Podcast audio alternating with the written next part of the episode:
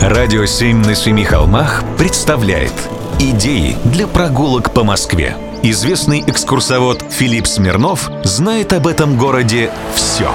Прогулки со Смирновым. Здравствуйте. Вы знаете, кто такой Леонид Красин? Ну, конечно, человек и пароход.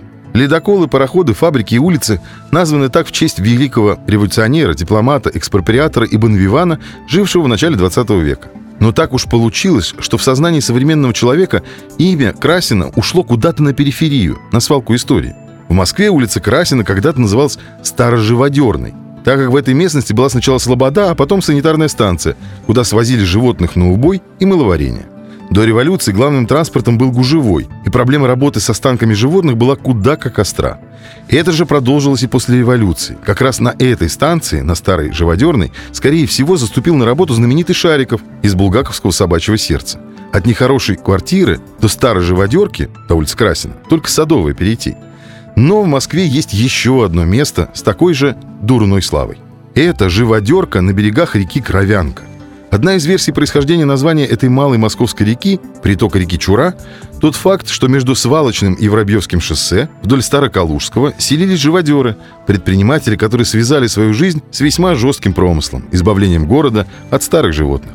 Кровянку саму давно упрятали в коллектор. Она идет под улицей Фотиевой, потом под улицей Анучина, потом поворачивает под улицей Косыгина у дома семь и пересекает Ленинский проспект на большой глубине и уже где-то в районе Мусульманского кладбища под Третьим транспортным кольцом соединяется с Чурой. В интернете полно репортажей диггеров из этих заржавленных и зловонных труб. Но есть и парадоксальная достопримечательность в этой местности. Между домами сорок и сорок четыре по Ленинскому проспекту небольшой проезд, который ведет ко дворцу в стиле итальянского возрождения. Только представьте себе, на городских свалках, на самой окраине города тридцатых годов, среди огородов и пасторальных пейзажей было спроектировано и построено здание Ленинского камвуза, Международной Ленинской школы.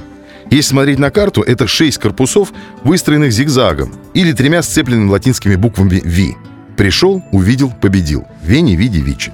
Сначала здание было придумано как корпуса студенческих общежитий Ленинского камвуза.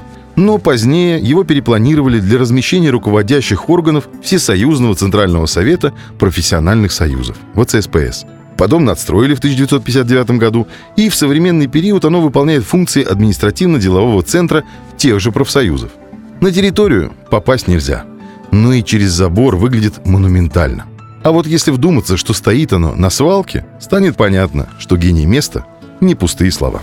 Прогулки со Смирновым. Читайте на сайте радио семь точка ру. Слушайте каждую пятницу, субботу и воскресенье в эфире Радио семь на Семи холмах.